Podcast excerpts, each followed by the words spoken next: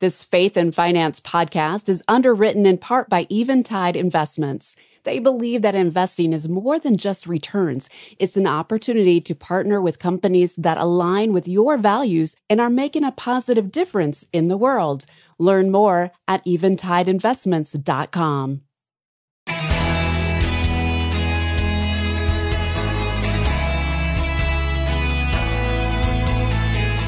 The Human Genome Project discovered amazing things about man's makeup. What it didn't find was a saving gene. Hi, I'm Rob West. In my book, that means saving doesn't come naturally. It's a habit we have to learn, and God's Word tells us why it's so important.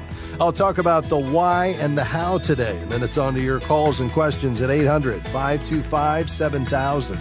That's 800 525 7000.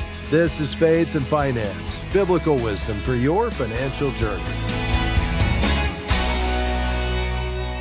Well, you might be surprised to learn that surveys show less than half of Americans can handle an unexpected expense of $1,000. They have little or nothing in their emergency fund, and when the inevitable financial setback happens, they have to borrow, often using credit cards to cover emergencies. It's also no wonder the Bible tells us that saving is wise. Proverbs 10, 4 and 5 reads, A slack hand causes poverty, but the hand of the diligent makes rich. He who gathers in summer is a prudent son. And while it's wise to save, we also have to be careful not to put too much trust in our bank accounts. Because our trust should always be in God, our ultimate provider. He's promised to meet our needs and he is always faithful. And there's good reason to trust God. Luke 12:24 reads, "Consider the ravens; they neither reap nor sow, they have neither storehouse nor barn, and yet God feeds them. Of how much more value are you than the birds?" God has his part in our provision and we have ours. We're to save because his word tells us to. And if you think you can't save because the temptation to spend is too great, take comfort in 1 Corinthians 10:13. It reads, "No temptation has overtaken you that is not common to man. God is faithful and he will not let you be tempted beyond your ability. But with the temptation, he will also provide the way of escape so that you may be able to endure it." Why then is it so hard for some people to save money? Well, for some, it can't be avoided.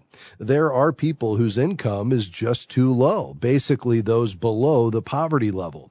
And while that's a real concern and not one to be taken lightly, most people we hear from who are having trouble saving actually make enough to put something away. In their case, self-discipline is the main issue. It comes down to living below your means. God wants our lives to be in balance. He wants us to enjoy His bounty. But Christians are also supposed to take care of their families and come to the aid of others in the church from time to time who may have needs. That's difficult to do if you have no savings. Remember, everything you have belongs to God, not just what you put in the offering plate. All that we have comes from Him and belongs to Him. We're supposed to be faithful stewards of the resources He entrusts to us. So here are some steps you can take to start that process. First, you need to have a spending plan. Without one, you're just flying blind. Your budget must cover all of your planned expenses and leave something left over. If you haven't downloaded the FaithFi app, do it now. It'll make the process much easier. Initially, you'll have to cut spending in some areas. You won't be able to save if you maintain your current lifestyle. So look for things you can trim from the budget. And at the same time, don't try to do it all at once. Establishing savings doesn't mean you have to live on rice and beans for every meal. If it hurts too much, you won't stick to it. So be realistic as you cut your spending. Next, make a resolution that you'll save something from every paycheck. Establishing that habit is much more important than reaching the ultimate goal. You want to develop the discipline of saving. As time goes on and you're successfully putting something away each payday, you can begin to increase your savings. You should also set a goal for the amount you'll save. It should be attainable. Instead of thinking, I'll save 5000 this year, shoot for a 100 or $200 a month to get you started. Now, All savings should begin with your emergency fund, and here you can set another goal. Start with trying to get $1,500 in the bank, then one month's living expenses, Keep going until you have three to six months saved up. After that, your savings goals can change to things like buying your first home, taking a trip to build family memories, or giving to your favorite ministry. If you're married, this all has to be a team effort, so set your long range goals together and celebrate your progress along the way, but keep it in the budget, of course. The last step involves prayer. Ask God to give you self control and a contented heart. Developing the habit of saving will dramatically improve your life, your relationships, and your ability to be used by God. You'll sleep a lot better too. All right, your calls are next 800 525 7000. That's 800 525 7000. I'm Rob West, and this is Faith and Finance. We'll be right back.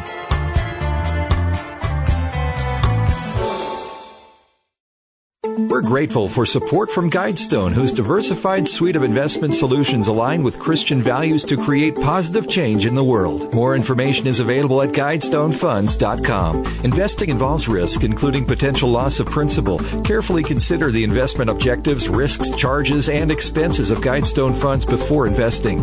They're distributed by Foreside Funds Distributors, LLC, which is not an advisory affiliate, a registered investment advisor, nor do they provide investment advice. Hey, Greg, I need some advice. Oh, what's up? I'm really struggling with finding ways to cut back. With costs going up, especially in healthcare, what do you guys do? Oh, uh, we use CHM, Christian Healthcare Ministries. It's a health cost sharing ministry that's been sharing members' eligible medical bills for over 40 years. Sure helped us stick to our budget. Hmm. And here's the website chministries.org. C A chministries.org.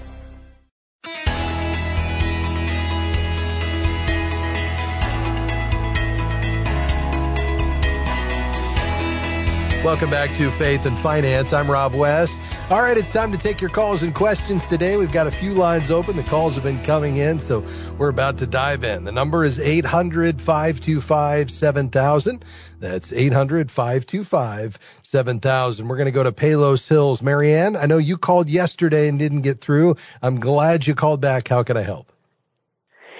Well, thanks for taking my call. Um, I Sure. got some money in a bonus recently, and I want to figure out the best use of it. Uh, I took out a car loan in September on a 2016 Honda. Have a balance of about twenty four thousand on it, and a payment of about seven seventy a month. Um, I got the loan through my credit union, and they've told me I can re-amortize it to drop the amount of the payment if I want to do that. Um, I've also got um, a regular IRA and a Roth IRA. I'm wondering if I should put some in there, some towards the the note on the car, or one or the other. I'm trying to figure out the best use of about uh, about between ten and twelve thousand. Okay, so the bonus was 10 to 12,000 and you owe 24 on the car, correct? Correct. Okay. Uh, do you have a sense, Marianne, of kind of which you want to do? Here's the bottom line. You know, this comes down to are both of these productive uses of this money? Absolutely. The idea of investing is great. The idea of paying down debt is great. I mean, we can look at kind of the financial side of this purely, but is there something in you that just really wants to see this balance on the car come down, or are you truly wanting to know which is the most financially productive? Probably the more financially productive because most likely I'll be able to pay the car off with whatever assuming God willing, uh, whatever Yeah. bonus I get next year in January, I could pay it all off if I wanted to, or um, you know, I've got some other potential funds coming in if I sell my house to use Yeah. that to pay off the car note. I just I'd like to get out of debt, but I also want to be smart about using what I have to um, increase my my uh, retirement savings. Yeah, very good. And then if you don't mind me asking, what is your age? I'll, I'll be 60 this year. Okay. And do you have retirement savings in a 401k or something other than the Roth? I do. I, I Okay. have I have a Roth IRA and I have a regular IRA. Okay. Um, but you don't have a company sponsored plan like a 401k or something like that. Um, they have a pension where I'm working now. It's a, it'll be Okay. a relatively small one, but I've got several hundred thousand between the um, I've got most of it in the regular IRA and about fifteen thousand in the Roth, which is Okay, why I was good. maybe leaning towards putting some in the Roth. Yeah, I like that idea for a couple of reasons. Number one, you don't have a, you know, 401k at work. You do have that pension and you've built up quite a nest egg and that's great. But I think your ability to continue to fund this Roth moving forward to have as much as you can available to supplement social security is going to help you. Number two, the market's down. So as you invest in perhaps more or increasing the investments you already had, you're buying at a discount. And we like discounts when we go to the mall. We, we also should like discounts in the stock market because we're essentially with the same dollars buying more shares and those will recover if we have a long time horizon. And even at age 60, you do. If the Lord tarries and you're in good health, you need this money to last decades. So this is a great opportunity. This year, over the age of 50, you could put in $7,500. So if your emergency fund is fully funded, and I would define that as three to six months expenses, I'd say take 7,500 of this 12,000 or so and go ahead and fully fund the Roth for this year. Let's participate in the recovery as the market increases once we get, you know, beyond this recession or even prior to it. And then if you wanted to take the balance and put it on the car, that's great. You know, if you were going to be able to completely eliminate the $770 a month car payment and then you could turn around and take that amount and start pumping it in every month into the Roth, that'd be great. But you're not going to help yourself from a, a cash flow standpoint by, you know, putting 12,000 on the car because you're still going to have that payment and it's at a low interest rate. So I think fully funding the Roth, putting the balance on the car and then trying to pay that off as you have additional funds makes some sense to me. Fantastic. I really appreciate it. Can I ask you one quick additional question? Of course. I'm thinking of moving from Illinois to Tennessee, and I'm sure you know no state income tax in Tennessee. I'm Yeah. wondering if there's any sort of residency requirement, if you happen to know, to yeah, be able to or- eliminate. yeah. Yeah. this so like if you would you were going to live both places, is that right? Well, I would I would move to Tennessee probably permanently, and I'm thinking there's probably a six month residency requirement. Yeah. Uh, generally, that is the rule, but, uh, you know, you have to be in the state for six months. Uh, when you're relocating there for the first year, I'm not sure if there's a uh, particular, you know, way to get around that. Uh, on an ongoing basis, generally to establish residency in a particular state, you have to be there at least six months. And I know a lot of folks from Illinois do that in the state of Florida because of the uh, no income tax there. But for that first year, I, I don't know. Um, we could certainly look into it, but I couldn't give you a definitive answer on that. Okay. All right. All right. That's very helpful. Thank you so much. Appreciate You're welcome, it. Marianne. Absolutely. And thanks for your call today. Uh, to Pennsylvania. Hey, John, how can I help you? yeah, hi. Thanks for taking my call. Um, so I recently uh, received a nice inheritance, and I tithed on that. And now um, that, along with our regular tithe throughout the year, um, comes to probably to, to about the same amount as I typically earn in a year. So can I put if I put that on my can I do that on my tax deduction? Is that going to trigger an audit? Well, you know, anytime you're making a substantial contribution that uh, goes up above a certain threshold, and in this case, if that tithe is above, you know, all of your income for the year, uh, first of all, you wouldn't be able to deduct all of it, but, um, you know, it, it certainly will make you more likely that you would have an audit anytime there's something kind of out of the ordinary like that. Um, and if this appears to be too much, you know, they'll take a, a closer look at it. Obviously, there's a clear explanation and there's no reason why, you know, you can't itemize if you go above the standard deduction, uh, you know, for this year, which happens to be, uh, this year, I believe it's 27,700 for a married couple. Um, you know, you can itemize that. And, you know, I, I wouldn't be terribly concerned about an audit. I mean, obviously, if you've done everything the way that, uh, you know, you should, you'll come out of that. It should be fairly simple. There's a logical explanation for this. But anytime you have a disproportionately large charitable contribution, the IRS will inspect that a little more closely. And the likelihood of an audit certainly is increased, although it's still, you know, a low percentage, uh, given all of the tax returns that are out there. So it would probably be being a good steward if I did put it on to itemize it, right? trying to oh, take absolutely. advantage of the. Oh, yeah, totally. right. Yeah, there's no reason not to. I mean, I wouldn't pay a dime more tax than you're expected to. And if you have the ability to itemize and you've made a large charitable deduction, I would uh, absolutely take full advantage of that and, and not think twice about it. Okay, perfect. Thank you. Right. Thank you so much. Absolutely. You are very welcome and thanks for your call today. Uh, well, with folks, we've already covered a lot of ground and a lot more great questions to come. We've got one line open at 800 525 7000. You know, as we think about managing God's money, we want to hold it loosely, but the goal is to be found faithful. That is obedience in the same direction over a long period of time. How are we financially faithful? Well, we want to take our cues from God's word, not this world. We don't want to be caught up in the temporal materialism and greed and envy or some of the hallmarks of the cultural worldview of money. We want to replace that with a biblical worldview that uh, allows us to operate as a steward with contentment, with generosity at our core and being faithful in the same direction over a long time. Let's do that together as we talk about your questions. We'll take a quick break and back with much more on faith and finance absolutely free. We know you've learned to be suspicious of those words, but really, you can get biblical financial wisdom delivered to your inbox absolutely free.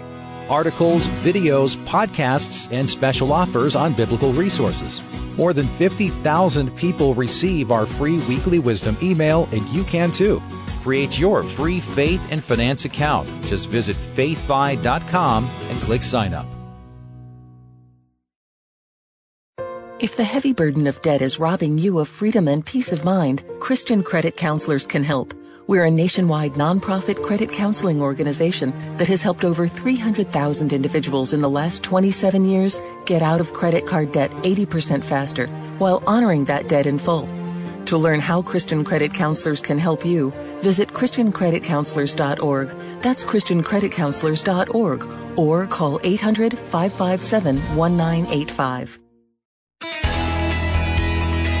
Welcome back to Faith and Finance. I'm Rob West. All right, back to the phones we go again. A few lines open 800 525 7000. Give us a call to Florida. Uh, hi, Susan. Go right ahead. Hi there. So I have been saving. I'm 60. I've been saving my whole entire life and been way too scared to ever invest. And so now I'm at a point where I have a lot, a lot, a lot saved up and everybody is pushing me to invest, and I'm scared to death. But it does make sense that um, I'm afraid of losing it, and yet, if I don't probably invest, I may not have enough to get me all the way through the rest of my life. Yeah. Yeah. Well, I understand that. Here's the reality, Susan. You know, uh, we bring all kinds of money temperaments to the table. We also have different backgrounds related to money. And in fact, our childhood is one of the most foundational elements of how we handle money today. Was money scarce or plentiful? Was it managed wisely or was there a lot of debt involved? You know, did you just scrape by or, you know, was there an abundance? And a lot of that forms who we are and how we see and handle money today Do we hold it with a clenched fist because we're worried we're going to lose it? Or are we able to uh, hold it loosely and give it generously? And ultimately, I think it comes down to money being a heart issue. And uh, we've got to ultimately make sure that our trust is in the Lord. And I'm not saying you're any different than anybody else. I'm talking to myself as well here, Susan. We've got to remember that God is our provider and his provision uh, is complete and it's sufficient. And yes, we need to be wise stewards. And so I think wrestling through that with the Lord and saying, Lord, I trust you and I want to be wise with this. I want to follow wisdom from your word. And ultimately at the end of the day, between you and the Lord, with you as the steward, you've got to make the best decision you can for you. We don't want to react out of fear though, because we want to remember that God is on the throne and he is our provider, not the U.S. economy or the government or your employer or your stock stock portfolio, ultimately, you know, God is where you need to place your trust. Now, what does it look like to, to move wisely then toward a plan for investing this hard earned money, which you said is a, a large sum because you've been faithful in saving for a long, long time. And I think, you know, that's where you've got to look at options and you've got to seek wise counsel. One of the things to remember, Susan, is that yes, you can lose money by investing it and having a loss on the investment. The other way to lose money is by not doing anything. And that's because your purchasing power is eroding every day that this money is not working for you. And that's through something we're all quite familiar with these days called inflation. So as goods and services and the prices of them rise, the value of your dollar is shrinking. And so that's one of the reasons why we need to put it to work. And so I think the key for you here is to seek wise counsel, not so you can just blindly turn this over to someone and not have any idea what they're doing, but that so you with someone who has the heart of a teacher who can educate you, but also uh, actually take responsibility with your goals and objectives and your risk tolerance in mind, build a portfolio that allows this money to grow. And yes, that means there's going to be the risk of loss. But as long as we take a long time horizon, which you have, even once you reach retirement, if you're in good health and the Lord tarries, with that long time horizon, you should do well. So I think the next step for you is to interview some advisors that could serve you in this area and help you build a plan that you're comfortable with that allows you to sleep well at night, but also to have this money working for you. But that's a lot of information. So give me your thoughts. Well, the first, I have a question and a thought. My first question is Do you think at the time that it is with the way the market is, is it wiser to invest in tangible things like real estate and gold versus the stock market right now? I don't. I mean, I like real estate and I like gold, but only with a, a portion of your investment. So with gold, I would say, you know, typically we'd say five to 10% of your portfolio. I like gold right now. So maybe that pushes it to the upper end of the range at 10% of the portfolio, but I wouldn't overweight in gold. It just doesn't have the long-term performance that a stock and bond portfolio does. I like real estate, but that's going to involve a lot more work on your part, a lot more capital. It may involve debt, a lot more hands-on because you're going to have to manage the property and deal with the maintenance and the upkeep and the taxes and the repairs and all of that. So I think the simplest way to go would be to have a properly diversified stock and bond portfolio with an allocation to gold in it, but where the bulk of it is through, uh, you know, investments with stocks and bonds. Uh, here's the reality in terms of the timing. Number one, we don't want to try to time it. So the key is to just take a long-term perspective. But number two, we often like to buy things at a discount when we go shopping. Unfortunately, we don't apply that same thinking to the stock market. You know, we want to buy in when the market's doing really well, which means it's at the top. I kind of like buying in while it's on a, you know, these stocks are on sale at a discount, which is what we're experiencing right now with the market, you know, still a couple of thousand points on the Dow off of its high uh, from all time. So I think this is actually a great time to invest personally. And do you have anybody that you would recommend? I absolutely do, but I'm going to recommend not a person, but a designation. You know, here at Faith and Finance, we trust the Certified Kingdom Advisor designation. These are men and women who've met high standards in character and competence and experience, pastor references, client references. They've signed a statement of faith. We've done a regulatory review, but they've also been trained professionally to bring biblically wise financial advice. So what I'd like you to do is head to our website, faithfi.com. That's faithfi.com and click find a CKA. Does that sound good? It, well, the best direction you gave me was to take my heart before the Lord because you nailed it. Yes. I was raised in a very poor household, so that was the best. Thank Good. Well, that's a big part of this. You need to make this a matter of prayer, and I'd interview at least two or three advisors to find the one that's the best fit for you. Uh, to Idaho, Jamita, how can I help you? Yes, I have a question on the re, on the uh, required minimal distribution. Okay. Uh, it, when when I had that sent directly to our church, I've done that for the last couple of years. My question is, will they still send me a statement about that from the retirement company? And does that statement have to be turned in with the tax report or not? Because it hasn't marked on there that this does not say how much has to be taxed yeah, and so you use the qualified charitable distribution. So, um, you know, basically, uh, on the line for the taxable amount, you would enter zero if the full amount was a qualified charitable distribution. And then next to that line, you'd typically write QCD. Um, so that they could see that it was a qualified charitable distribution. Thanks for uh, calling in today. We appreciate your question. Well, that's all our time for today. But before we go, I want to say thanks for spending time with us today. Thanks for your calls. Thank you for listening. And thanks for being a faithful supporter of this ministry.